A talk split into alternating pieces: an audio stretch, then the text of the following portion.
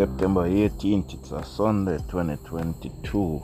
I think the last time I did any kind of recording would have probably been over a month ago, probably July. I don't think I did any in August, but it's just indicative of the mindset where I will not finish anything because right? Now I think I'm on chapter 7 going chapter 8 chapter 9 actually looking at it right now of this book called My Father Sun-Sun Johnson. And I stopped it because honestly I got bored. And this was a book that I thought I had loved as a kid growing up in high school. But I'm reading the book this time around and it's quite boring but I could have finished it, you know, because it looked like, you know, something. I think I'm gonna finish the book. Let me finish the book because it looked like I could potentially finish it and then move on to the to this book that I want to read. So I'm gonna finish it. So call this. sorry, this is gonna be chapter nine of my father, Sun-Sun Johnson. Towards the end of the summer, I, helped father. I actually gonna go, was gonna go read a book called Born for Dead by Laurie Laurie Gunst but I'm gonna read my father Sun-Sun Johnson chapter 9 I look like I'm almost done chapter 9 building towards the end of the summer I helped father build an annex onto our house out, out in the front a shop he said tersely that of course jolted me a shop he nodded a shop I'm going to show them Rami yes sir take that Jake he's just a hurter I mean he set out to break me. The village and the bit, you know what I need my glasses. Hold on there. Okay, I'm back. I have on uh, old reading glasses with tape. Um, but don't look like it's any better. Shoot. Uh, the words them look bigger, uh, but just as blurry. I wonder what the heck. Maybe it's my eyes.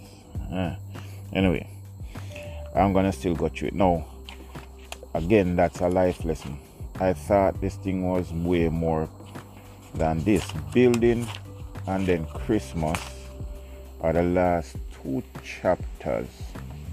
No, then there's my father, Sun-Sun Johnson. Three chapters to go. I'm gonna try power through. If I can finish this book, it won't be something that I'll be looking at in my life as something that I started and never stopped. I never ended. Never finished. Oh shit, one of the glasses lens just fall out. this dry drama. I'm going to pause again and then I'm going to hit chapter 9, 10, and 11. Probably finish this book today. Instead of one chapter, I'm going to power through all three. Watch me. Watch me, watch me, watch me. Watch me, watch me, watch me. Okay, back with my glasses. So let me hit this now. Towards the end of the summer, I helped father build an annex onto our house. It's still blurry, blurry like crap, but the words of book a little bit bigger but blurry. A shop, he said tersely. That of course jolted me. A shop, he nodded. A shop, blah, blah, blah. Take that, Jake. He's just a hurter. I mean, he set out to break me. The village and the business that goes with it is enough for both of us. But he had to break me. Why would he contrive to marry my, my Debbie? Yes, why? The triumph, the tr- that's triumph for you, son. I don't even think he loves her. He just had to do this to me. I can't understand why when people grow prosperous, they crush others. They even feed on them, Rami. Prosperous, they call themselves ambitious. I break that Jake. Though Rami, I'll break him. Uh, yes, Father, I said, please do. A wicked consensus, but a necessary one. In October, we were digging some really prize yams out of the farm. There were some giants which weighed as much as 40 and 52, po- and 52 pounds. Oddities, but 48 and 52 pounds but I'd say that our harvest was good and the yams average about 15 pounds each. Such yams, in, nobody had seen yams such as these for a long time. And in the day, in the in the old days, father said, but not recently, our virgin land had paid off. Father reaped two tons in one big dig and stacked them by the road, drawing eye by drawing many a covetous eye. He called in a yam truck which was already half full and we loaded the yams on father was taking them to the city. I'll be back in three days, mommy, he said. Do you all think do you think you'll be alright? Alright, father, you bet. Take care of everything. Don't forget uh, the animals, he said. I think you better eat at Betty's. Eat there, why? Well, it'll be less trouble for you for a boy than for a boy to be cooking. Foolish me and Miss, Miss Ilcher was a good cook. Yes, sir. I said, stifling my happiness. Mrs. Ilcher had developed recipes of her own and everyone was superb. Max and I said goodbye to father. I was waving and he was barking and chasing the truck as it pulled away. Father would be gone for three days. I didn't mind being on my own. Indeed, I felt like a man. There'd be decisions to be made and I would make them. I alone, the horses and the mule and the goat and the chicken were all in my care. I felt I wanted, I felt wanted, wanted and useful. Avocado pears coming in in the mornings. I picked them up and as they fell on, the, uh, on their own account in the night. right, they were good to be eaten with starchy foods. You combine them, not necessarily on your plate, more often than not in your mouth. Just as I would combine just as you would combine butter with bread or biscuits or something like that.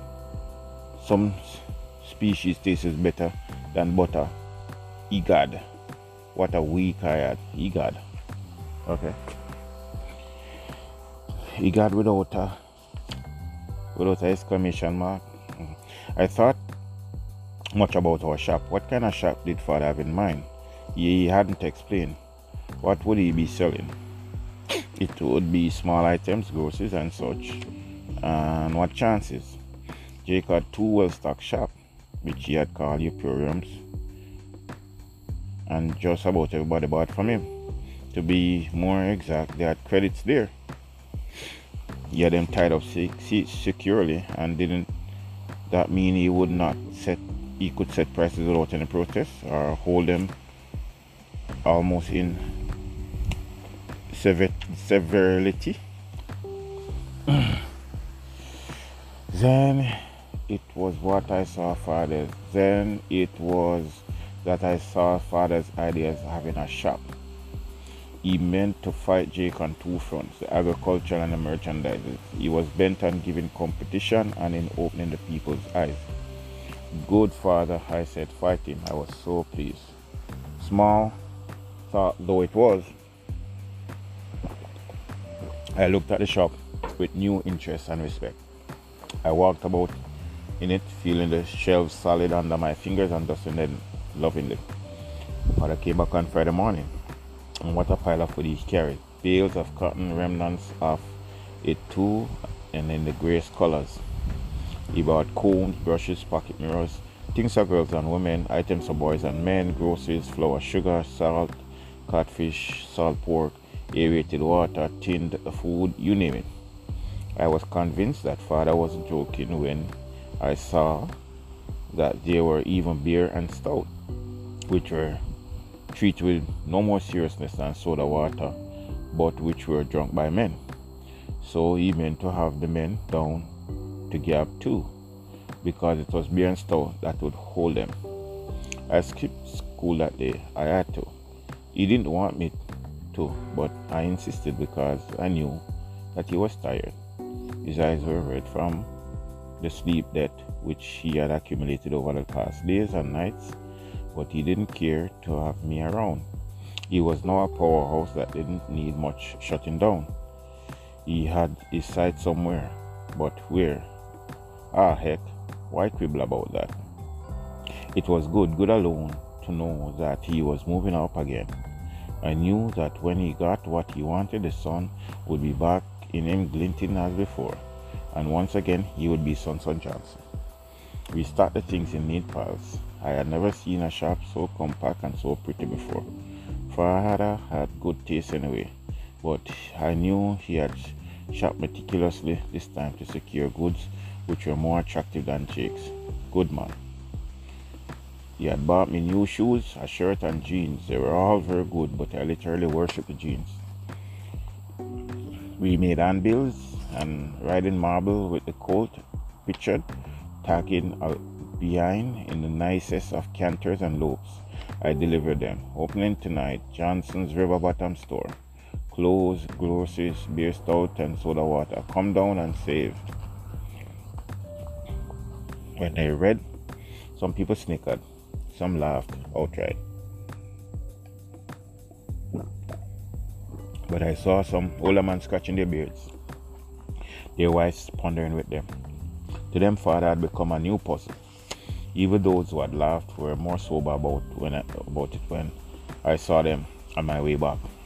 You see, they didn't understand us anymore, and what they don't understand, people fear. I wondered about Jake though. How would he take this? You know, I think Father even had something more in mind than just serving up some hot peppered competition. Uh, Ma, he had Ma in mind. He was jealous. I don't think he ever stopped loving Ma.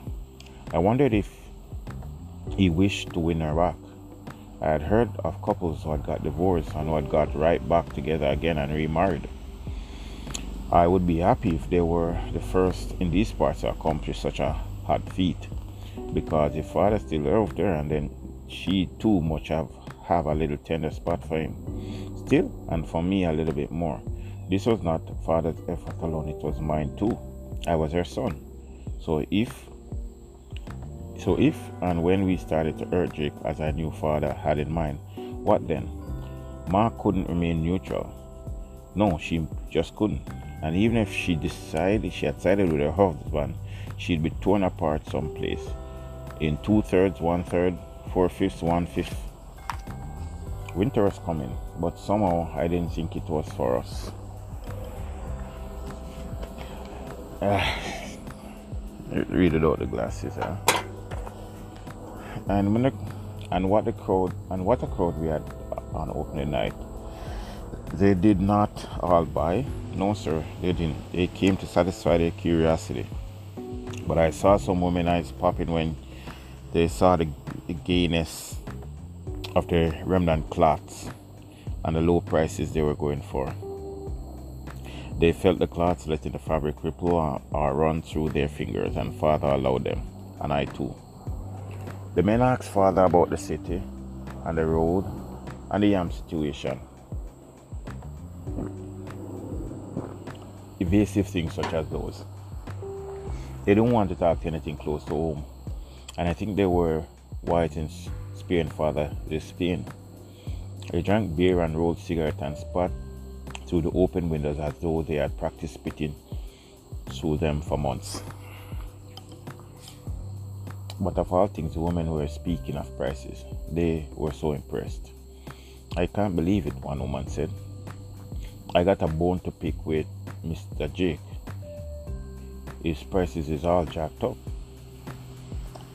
and that was a consensus. I winked at father and he acknowledged with a chuckle our plan was working. They did cart off a sizable part of our wares too. But when but when one woman asked father if she could put something on account, and father said, Not this time, Sally. Sally looked quickly at him with a new understanding in her eyes, then looked away just as quickly. Father was playing it wiser this time. They had used him and he was hurt. And when wiry Mr. Tomlin suggested to father that that what he ought to get himself for the truck, mark you meant no mischief. Father was cool as a cucumber, and he said, Not now, Mr. Tomlin. Ah, Sun-Sun, he persisted. There's no problem. You just got to flash a few bills in the salesman's face, and you walk out with a truck. I butted in before he could finish. No deals, father, I said. No deals, father, I said. Everybody turned.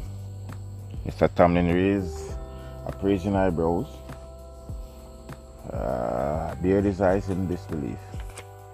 He touched his hat with some embarrassment. My Sun-Sun, he said, I see you got a snappy agent here. I do, father said and laughed. He winked at me. My father had said it himself, said it first. He wasn't ready for a truck as yet. Although I was sure it was coming, but he would pay cash. From now on, he wouldn't mortgage anything away, nor himself either. The men advised father to expand, had new space, they longed to have more elbow rooms to play more dominoes with him. Father said, No boys, space for playing dominoes. Those days were past. While I was busy feeling away, I lost every blooming thing. Not anymore, boys. Hooray for father. He was changed, reformed. When everyone was gone, we counted up the money. It wasn't much, but it was a promising start. We had opened up some people's eyes and would do better yet. Given time, we would. Mrs. Ilcha was so pleased with father, but she didn't say say it to him. To me, however, she revealed her admiration, although not not in so many words. Your dad certainly changed, Rami. And I noticed the way she looked at him so satisfyingly when she thought no one else was watching. One night over supper, I asked father, Will you marry again, father? That's not the sort of thing you speculate about, Rami. You you don't know until you know. Yeah, yes, sir. A wise answer, but there was an element of edging in it. He was playing everything so safely, and I said, Then how come I'm not like that? Like what? I'm going to marry. Well, well, he said, raising his head with sparkling eyes and wiping his mouth. So you have met her already, I see. Ah, no, no, but I didn't say that either. He just chuckled. He looked at me. I just chuckled then, back and forth, and back to his food. Aren't you going to marry Mrs. Ilcha? I asked on an impulse. Again he sputtered. I knew he was putting me on, pulling red herrings across my path. Why? What makes you say that? I just know it, sir. And she's such a nice woman. Oh, and Donna Ray? She's okay, I guess, sir. He laughed at that. Laughed a bit too heartily, as if he knew and he did too, that I was calling good grapes sour or merely mediocre. You know Mrs. Ilcha for a long time, sir? Uh huh. Good woman, I said and made it sound as if a benediction. How would you know these things? You just know them, I think. Hmm, was all he said. Well, people are people are things you feel. Have you ever walked into a room with, say, five people in it, Father, and you have never ever seen any of them before, and you know there's one there who don't like you? I mean, you know it because you feel it. When some people are more natural and more relaxed, take me and Donna. Oops, Father laughed. I had said too much. Me and Donna Ray. That made me shut up. You don't give away anything as tender as that in his early stages. No, you don't. But that girl was, as they say, growing on me. Once she was pretty, but when once she was pretty, just pretty, but when prettiness and maturity merge, beauty is what comes out of the union. She was beautiful now. But I had said too much and was blushing so hard that I got up with my plate and sought refuge in the kitchen. Life bloomed along at a fast and hectic pace, and we were enjoying every bit of it. Our shop was doing good business, and I was getting quite accurate about weighing things first in my hand and then on the scale, discovering I was out by mere ounce or two at times. Our clientele was building. And now we got news that Jake was hurting. Not financially as yet, but his moral was taking a beating. And he and he hurt morally as well. And he hurt morally as well. But his moral was taking a beating. And he hurt morally as well. Hmm. Father had exposed his exploitation of the people, and because of their grumblings, he was forced to sell at a more realistic price. However, what must have bothered him the most was that father was back in the race and he dared not openly oppose him in any way. He had Ma there and Arlene and Brad to hold him in check and blood. As everyone knows, is thicker than water. And he was yet as yet water. Jake feared the people and he feared father most of all. He feared that if father got all of them, got all of them. Father took another load of his big yams to the city market, and since Christmas was approaching, he bought back a prize of things, quality goods, I mean. There was something for every taste scars for the gay at heart, bordered uh, handkerchiefs for young men who would wear them half hanging out of their back pockets so the girls would see them.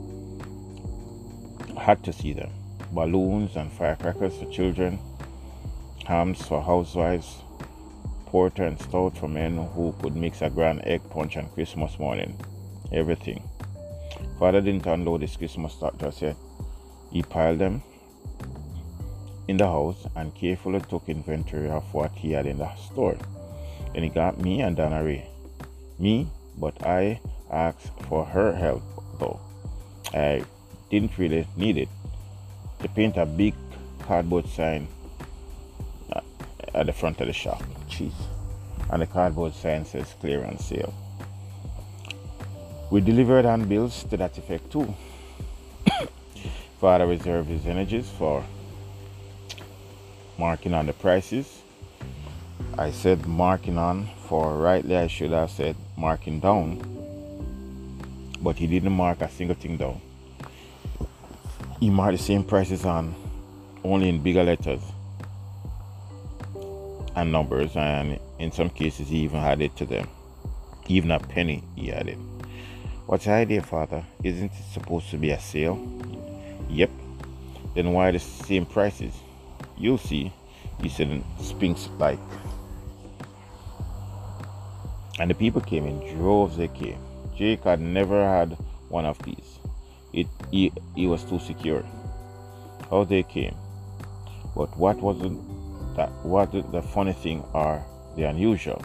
The funny thing was how they snap up the goods, everything from clothing to raw cloth, from lamps to chamber pots, from frying pans to plates, and they didn't even notice the prices. To them, a clearance sale meant lower prices, and the same thing which he had fingered and looked at as swiftly, swiftly for weeks, they now snapped up even e-hawing at the bargains they had obtained. When they were gone and the shop was closed, Father explained, You see? But they had me for a sucker all these years, Rami. When you're good, that's the only way you get paid. I'm merely paying them back in their own coins. What cold logic. But you added a penny, sometimes more, to some of the prices. A penny, he said. That's they still got away with something, Rami. Some of those goods were sold almost at cost. But why? To get them in the first place, to draw them. My profit on the first outlay was marginal. I could only marvel at this new man who was my father. They had asked for it, Jake and everyone else, and he was giving it to them. That ends chapter 9, chapter 10. Uh, should I go? Yeah, I'm going to stop this one. Stop this for chapter 9. Uh,